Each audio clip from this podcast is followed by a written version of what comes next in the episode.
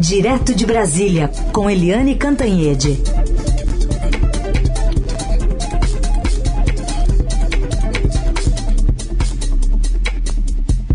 Oi, Eliane, bom dia. Bom dia, Raíssa e Carolina, ouvintes. Oi, Eliane, bom dia.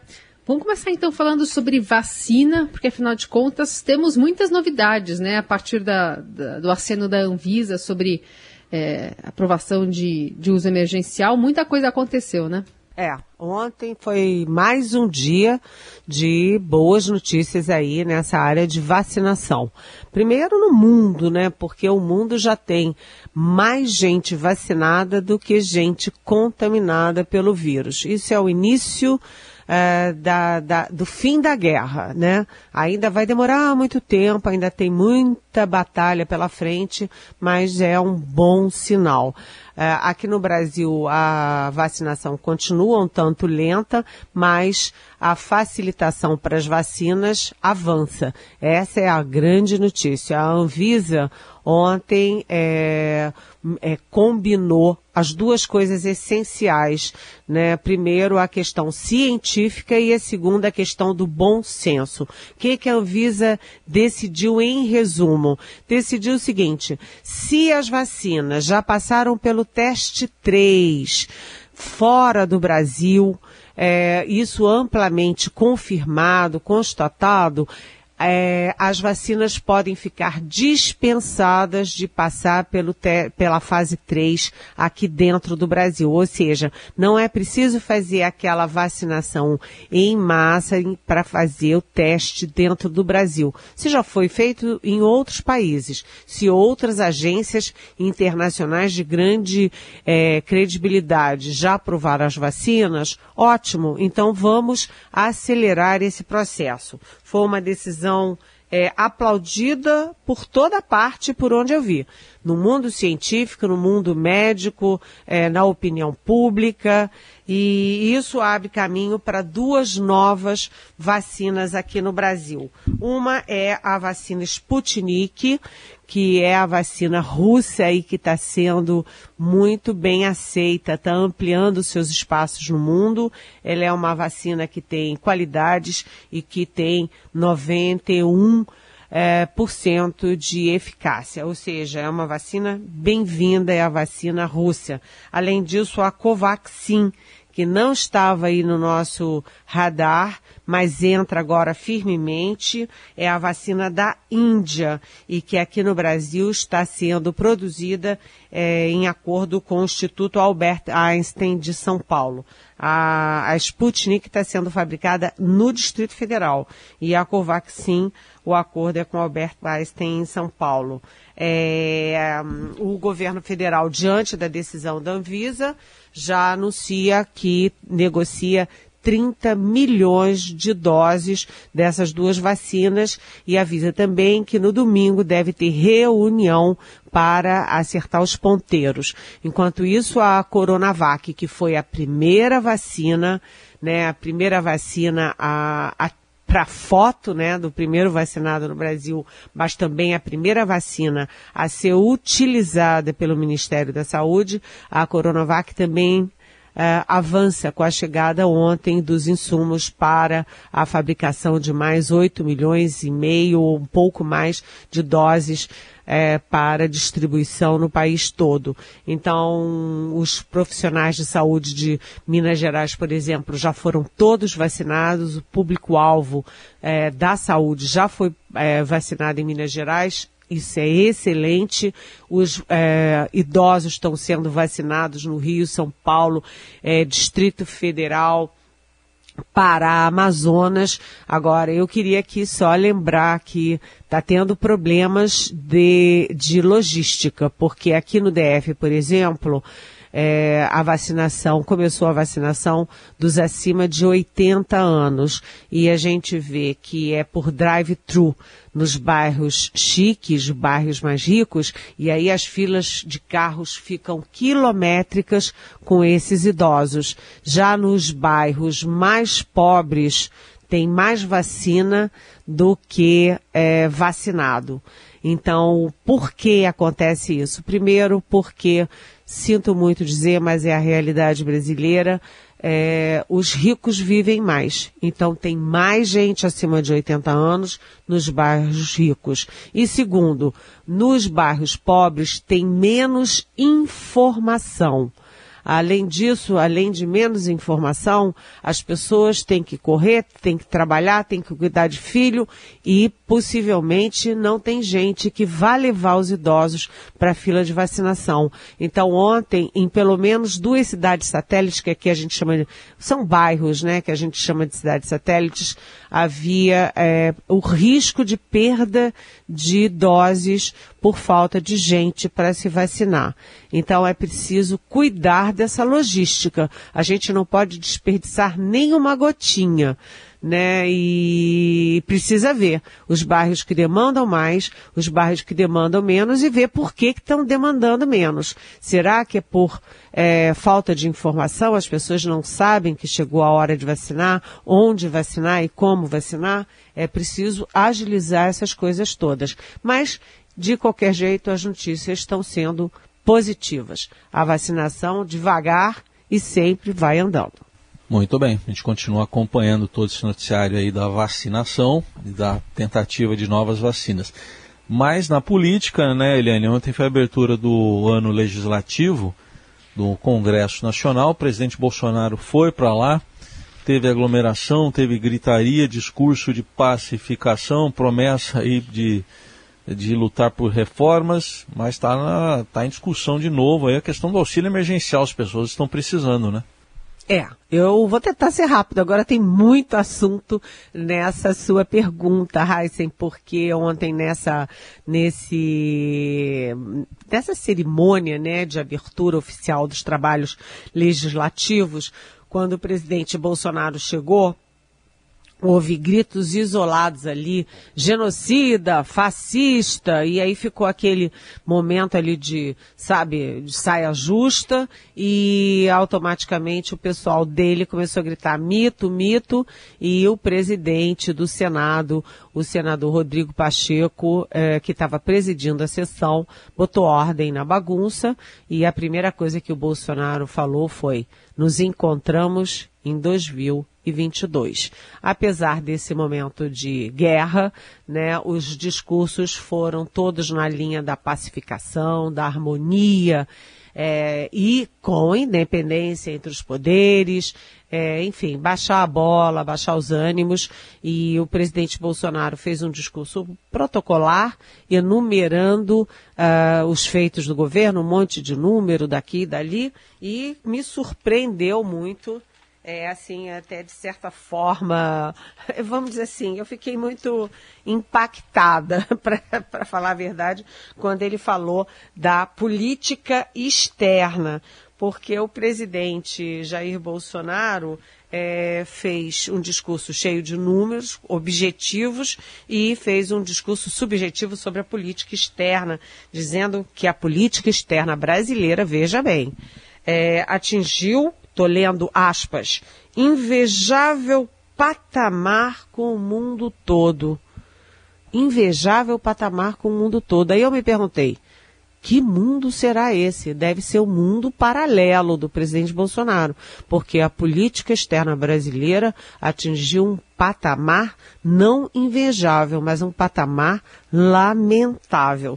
De qualquer forma, é, depois do presidente Bolsonaro, falaram o presidente do Supremo, Luiz Fux, falando em pacificação, o presidente da Câmara, Arthur Lira, que também fez uma curiosidade porque ele falou em pacificação e harmonia, mas deu uma canelada no antecessor, é, indiretamente no Rodrigo Maia, dizendo que vai acabar com aquele excesso de poder, é, excesso de é, monocratismo na presidência da Câmara. Ele deu uma estocada no Rodrigo Maia. E o grande discurso, na minha opinião, foi do é, Rodrigo Pacheco, que vai se afirmando como presidente do Senado na nova liderança política em ascensão no Brasil. Ele tem um discurso muito afirmativo, muito equilibrado, diz é, boas verdades, como, por exemplo, ele ali com o presidente Bolsonaro do lado, ele condenou os extremismos dos dois lados. Isso, na minha opinião, foi uma manifestação de independência. E ele também defendeu um Congresso Nacional altivo que o que que a gente lê disso? Que não seja um Congresso submisso aos interesses do Executivo, às crenças e vontades pessoais de presidente da República, de Supremo ou de qualquer coisa. O Rodrigo Pacheco está surpreendendo positivamente. E, aliás, ele fez uma coisa, ele, o Fux, que o Bolsonaro não fez ele aproveitou o discurso dele para fazer uma homenagem e demonstrar solidariedade com agora quase 230 mil mortos brasileiros e suas famílias, seus entes queridos. Além disso, bem, agora vamos à questão da pauta, né? É, todos eles, Bolsonaro, Arthur Lira e Rodrigo Pacheco, eh, defenderam reformas, então, reforma eh, administrativa, reforma tributária, e os três estão articulando uma saída para financiar os, eh, o auxílio emergencial. O auxílio emergencial para milhões de brasileiros que não têm outra renda e que durante a pandemia perderam seus empregos. Então, vem aí alguma solução. Não sei, dinheiro não nasce em árvore, né? Mas vem aí alguma solução para algum tipo de auxílio emergencial que o Brasil aplaude, porque é necessário mesmo. E no mais, Bolsonaro entregou uma lista de 35 pontos é, para a pauta e, claro, incluiu ali os cacos dele, né? Armas, é, mineração em área indígena, tudo isso que na época de Rodrigo Maia não passava no Congresso, ele agora tenta de novo passar essa boiada. Mas, enfim, Congresso, é, Judiciário e executivo aí tentando acertar os ponteiros. 35 é muita coisa, né? A gente falou disso mais cedo, né, Carol? É muita prioridade. É difícil encontrar a prioridade numa lista de 35, de fato. Tem lá, é inclusive, homeschooling, né? Ah, é, é verdade. Homeschooling é a prioridade, você vê. É não tem 230 mil pessoas morrendo, não tem pandemia, não tem crise na, em todas essas áreas que a gente fala todo dia. Vamos é, priorizar homeschooling. Por quê? Porque a prioridade do presidente é sempre ideológica. Né? Ele, o mundo dele é todo muito ideológico. A gente está com a Eliane Cantanhede, direto de Brasília, respondendo as perguntas dos ouvintes. Um deles, o Daniel que quer saber, Eliane, na sua visão, quais problemas podemos esperar com o Supremo Tribunal Federal com a indicação da Bia Kicis para a Comissão de Constituição e Justiça? Ixi, olha, uh, essa indicação da Bia Kicis é muito interessante, porque um, o Rodrigo Pacheco, que eu acabei de citar, o novo presidente do Senado, que presidiu a sessão ontem, é, ele condenou os extremistas, né, os extremos, é, dos dois lados. E ninguém mais extremista lá no Congresso Nacional do que essa tal de Bia Kicis.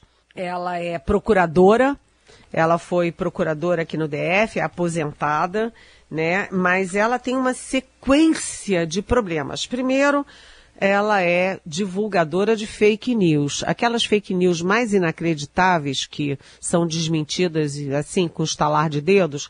É, no caso do Trump, ela distribuía é, fake news é, do Trump e contra o Biden, assim, sabe? É, era inacreditável. Ela chamava o Biden de sequelado. É, também pró-Bolsonaro e contra os, é, os poderes. Além disso, a Bia Kicis, ela tem processo, ela é processada no Supremo Tribunal Federal por atos golpistas contra o próprio Supremo Tribunal Federal, contra o próprio Congresso Nacional, portanto, contra a Constituição. É, ela também é negacionista na pandemia.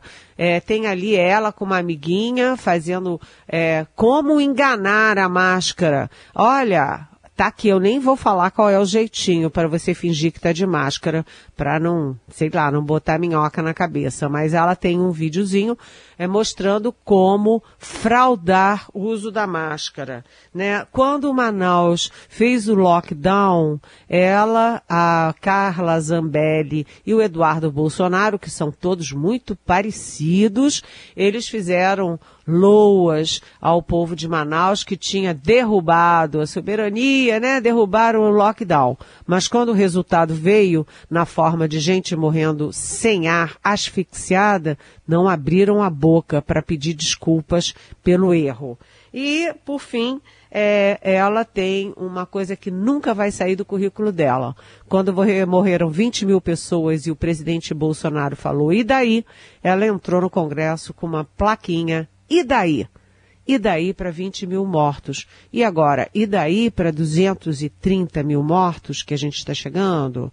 Enfim, é, como você pode botar na presidência da Comissão de Constituição e Justiça uma mulher que é contra a Constituição, contra as instituições, os poderes constituídos e a justiça. Não dá entendeu? Não dá. Então eu ontem conversei com os dois lados. Aliás, agora já são três lados. O governo é, é, lava as mãos porque o presidente Bolsonaro se sente devedor da Bia Kicis, que é uma fiel escudeira, defende qualquer é, besteira que ele fale, e, é, e ela foi retirada da vice-liderança, foi destituída da vice-liderança do governo, porque votou contra o Fundeb. O governo era contra o Fundeb, a Bia Kicis era vice-líder, votou contra, mas ela esqueceu de ver que o governo tinha recuado. Quando o governo viu que ia perder, o governo passou a ser a favor do Fundeb. E ela, sendo vice-líder, votou é, contra o Fundeb, portanto, contra a uh, orientação de última hora do governo e foi destituída. Então, como o presidente se sente devedor dela, apoia essa pretensão. Aí você fala com os líderes do governo e eles dizem, olha, lavamos as mãos, isso é um problema do PSL. O PSL está todo dividido, decidiu a Bia que eles é que se virem. É, mas você está tendo uh, a terceira questão, que é o seguinte: você está tendo uma união do centrão de direita com um partidos de esquerda e partidos de centro para dizer não dá essa mulher aí não é uma questão de ser bolsonarista. O problema é que ela é contra a Constituição, contra a justiça, contra tudo e joga a, a, a, Câmara contra a opinião pública, contra tudo. Então, há uma articulação. É, vamos ver como é que evolui, né? Para tentar jogar um candidato independente, caso o PSL insista em Bia Kicis, aí os outros vão se unir para jogar um candidato independente. Os dois nomes que estão na mesa são o do Bonifácio Andrada, de, do Republicanos de Minas Gerais, ele que é de uma família de juristas, uma família de políticos desde sempre, estão na história do Brasil, e também a deputada Margarete Coelho, do PP do Piauí, que é advogada, que é uma mulher uh, séria, ambos o Lafayette, né? E a e a, a Margarete Coelho são de direita, são conservadores, mas são juristas sérios, são respeitados e eles então entrariam em confronto com essa, é, pelo voto, com essa extremista bolsonarista. Então, a gente ainda vai ter emoções para as escolhas das comissões do Congresso, gente. Vamos aguardar então. Tem uma pergunta, é um raciocínio seguido de uma pergunta da nossa ouvinte Rosana. Ela diz: uma população não vacinada não deve ir à rua para protestar ou pedir impeachment. Aí ela pergunta: adiar a vacinação pode ser uma tentativa do presidente de evitar o impeachment via protesto popular?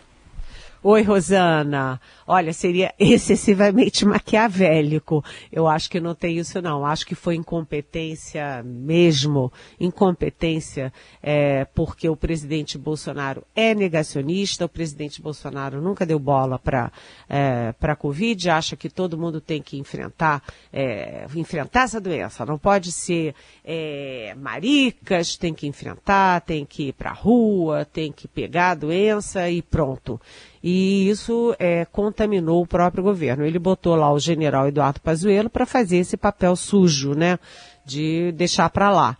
E depois que ele viu que isso estava afetando não apenas a vida das pessoas, que isso ele diz e daí, mas estava afetando a popularidade dele, aí mudou tudo. Então todo mundo correu para a vacina. Eu acho que não tem isso não, porque seria um tiro não no pé, mas no coração do presidente, que, como eu disse, perde é, pontos de, de popularidade com os erros na vacinação, que agora o governo sai correndo atrás do prejuízo para tentar consertar, Rosana.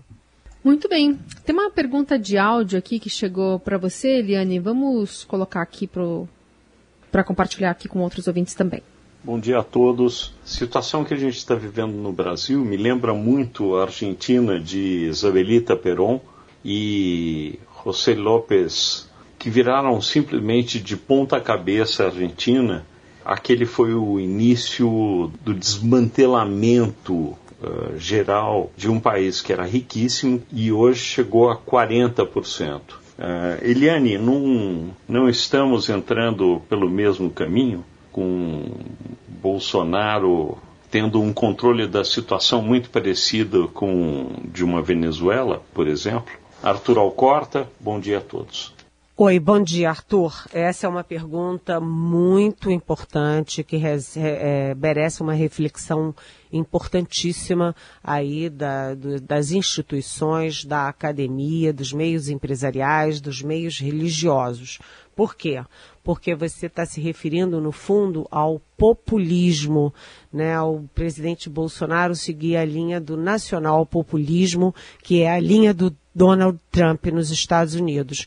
O que, que, é isso? É você levar, conduzir as massas, né, conduzir as massas ao seu bel prazer, a, seu, a sua bel ideologia. Esse populismo que na Argentina foi um populismo à esquerda e na Venezuela também foi à esquerda, é também o populismo que levou multidões de, é, em países à direita, o próprio nazismo, né? Vai, você vai contaminando as massas é, porque você tem um líder é, poderoso, porque você vai contaminando as instituições é, de Estado. Aqui no Brasil você tem um presidente da República que se diz é, militar, apesar de ter saído pela porta dos fundos das Forças Armadas, é, e um presidente que foi 28 anos do Congresso Nacional e jamais teve um projeto é, relevante, jamais teve um cargo relevante nas comissões, na mesa e jamais teve um cargo relevante em qualquer partido. Aliás, pulou de galho em galho, de partido em partido.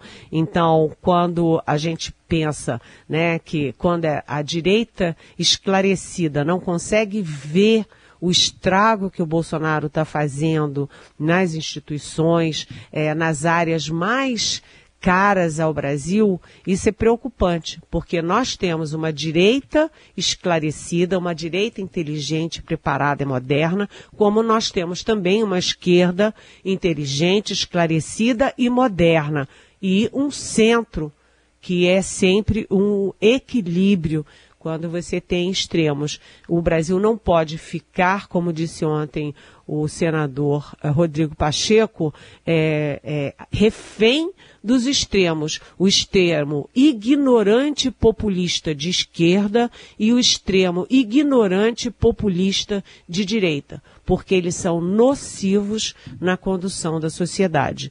Riscos há, mas sinceramente o Brasil jamais será uma Venezuela e eu rezo, torço e acredito que o Brasil não vai repetir a trajetória da Argentina. Como você bem lembrou, a Argentina era um oásis de, é, de qualidade de vida, de é, sofisticação política e virou isso que virou cheia de problemas. É, com os líderes mais absurdos, né? Carlos Menem, é, esses Kirchner, tudo isso porque o populismo corrói a inteligência coletiva e você deixa de trabalhar com a racionalidade para trabalhar com a irracionalidade ideológica que nos conduz ao buraco. Mas nós vamos sair dessa, viu, Arthur? Sou muito otimista. Muito bem, Eliane Cantanhede, respondendo as perguntas aqui dos melhores ouvintes, ouvintes da Rádio Dourado, tem essa oportunidade diariamente, sempre a partir das nove. E amanhã tem mais. Obrigada, Eliane. Até sexta. Até sexta. Beijão.